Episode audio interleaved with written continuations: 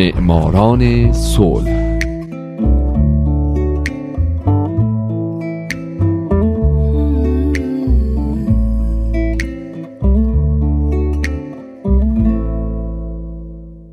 امروز یک شنبه است، اینجا رادیو پیام دوسته و حالا نوبت میرسه به معماران صلح.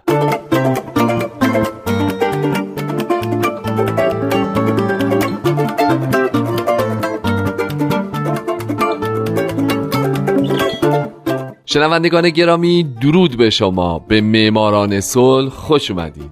این برنامه به برندگان نوبل صلح میپردازه، به زنان و مردان و شرکت‌ها و سازمان‌های دولتی و غیر دولتی که برای رسیدن به صلح تلاش کردند، کسانی که اگر نبودن ما با دنیای وحشتناکتری روبرو بودیم.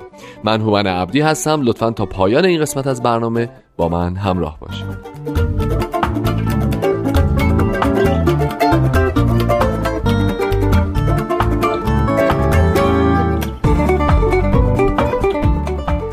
این هفته سال 2006 میلادی، گرامین بانک.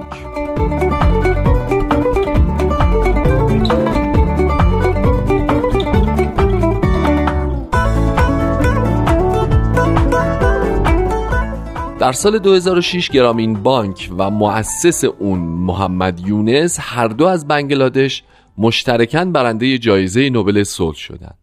من به زندگی محمد یونس بعداً خواهم پرداخت، اما گرامین بانک تنها مؤسسه مالیه که برنده جایزه نوبل صلح شده. این بانک گونه‌ای از خدمات بانکی شامل بانکداری و سرمایه‌گذاری خرد رو ارائه می‌کنه. توجه گرامین بانک به افراد فقیر و کم درآمده و به اونها وام‌های کوچیک بدون بهره و وثیقه یا با بهره پایین ارائه میده و به خاطر همین هم بوده که مورد توجه کمیته نروژی نوبل قرار گرفته و به نوبل صلح دست پیدا کرده. در حال حاضر گرامین بانک 2565 شعبه داره که شعبه مرکزیش در داکای بنگلادشه. لغت گرامین از کلمه گرام که در زبان سانسکریت به معنای روستایی مشتق شده.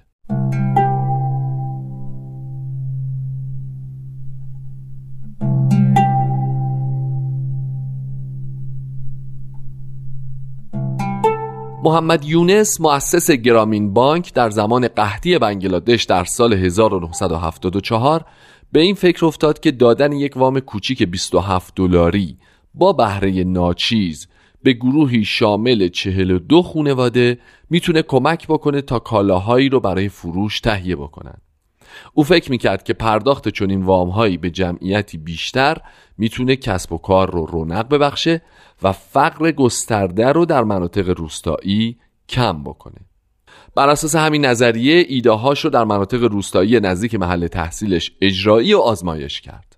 در سال 1976 در روستای جبرا و چند روستای دیگه نزدیک به اون این پروژه با موفقیت اجرا شد و 3 سال بعد به مناطق دیگه بنگلادش هم کشیده شد.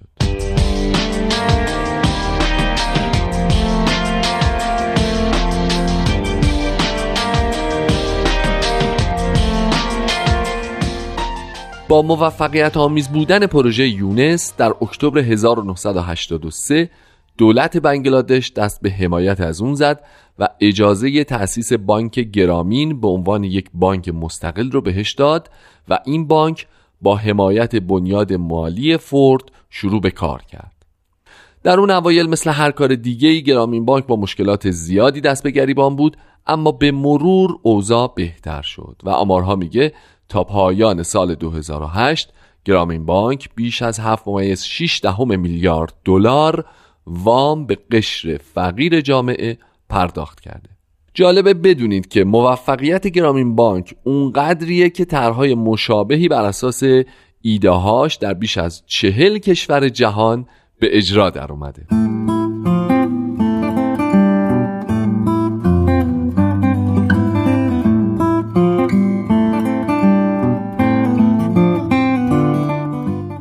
گرامین بانک وجوه خودش رو از منابع مختلفی تامین میکنه، از جمله بانک مرکزی بنگلادش که تا اواسط دهه 1990 بیشترین کمک رو به گرامین بانک میکرد. بعدها از راه فروش سهام قرضه گرامین تونست منابع مالی بیشتری در اختیار بگیره. این بانک همچنین با مشاغل اجتماعی و حوزه‌های کارآفرینی هم سر و کار داره. در سال 2009 با همکاری مرکز یونس اجلاس جهانی تجارت گروهی رو برگزار کرد. این اجلاس تبدیل شد به یک خط مشی اصلی برای تجارت گروهی در سراسر جهان به منظور ترویج همفکری، اقدامات و همکاری برای ترویج راهکارهای مؤثر برای مشکلاتی که جهان به اونها مبتلا شده.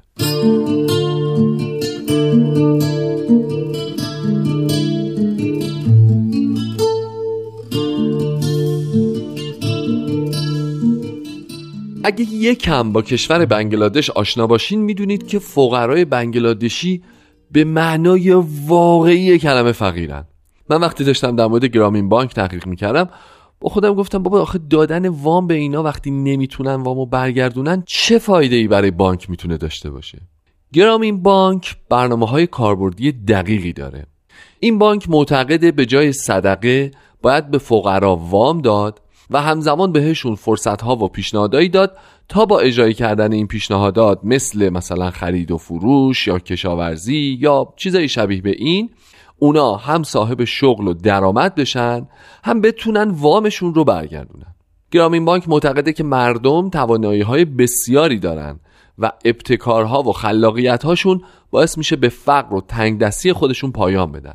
جالبه که بدونین گرامین وامهاش رو به طبقاتی از مردم ارائه میده که کمتر مورد توجه بودن و خدمات ناچیزی دریافت میکردن، مثل زنان، فقرا، بیسوادها، بیکارها و از کار افتاده ها.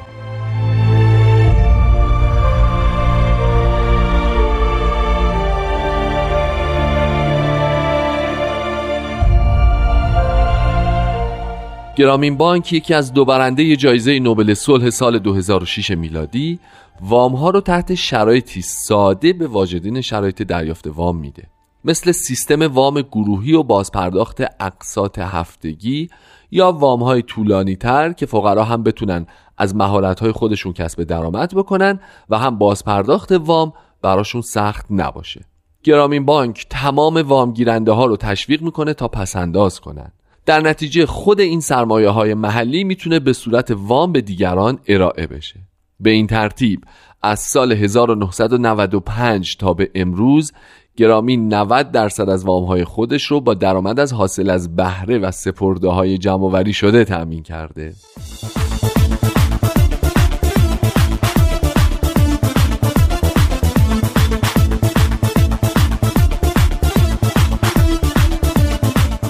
در بنگلادش زنها به طور سنتی دسترسی کمتری به وام‌ها و اعتبارات معمولی داشتند.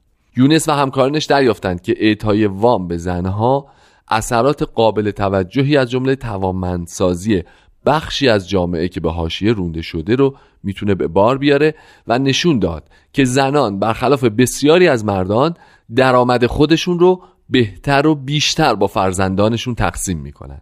بنابراین گرامین بانک پرداخت وام به زنان رو به طور جدی دنبال کرد و به این ترتیب بیش از 95% کسانی که از گرامین وام گرفتن رو الان زنان تشکیل میدن.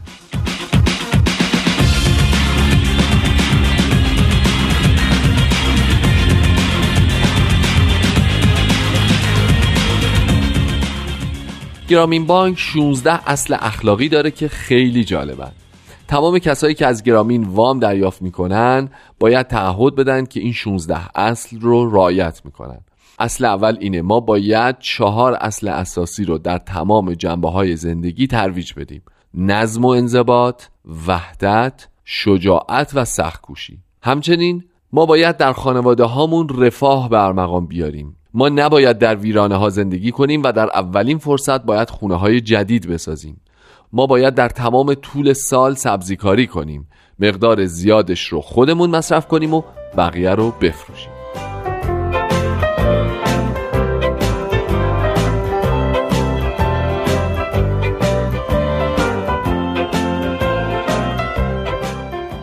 علاوه بر اینها از اصول دیگه گرامین بانک میشه به این موارد اشاره کرد: تا جایی که ممکنه نهال بکنیم. برای کنترل جمعیت خانواده هامون برنامه ریزی کنیم، به فرزندانمون آموزش بدیم، محیط زیست رو تمیز و پاکیزه نگه داریم، سرویس های بهداشتی با سیستم فاضلاب استاندارد بسازیم، از آب لوله کشی استفاده کنیم، برای ازدواج بچه هامون شرایط سخت نذاریم، نسبت به هیچ فردی بی‌عدالتی نکنیم، در فعالیت‌های اجتماعی سهیم باشیم و چندین اصل دیگه شبیه به اینا. به این ترتیب گرامین بانک هم به وام گیرنده ها کمک‌های مالی می‌کنه و هم اونها رو به انجام رفتارهای درست اجتماعی تشویق می‌کنه.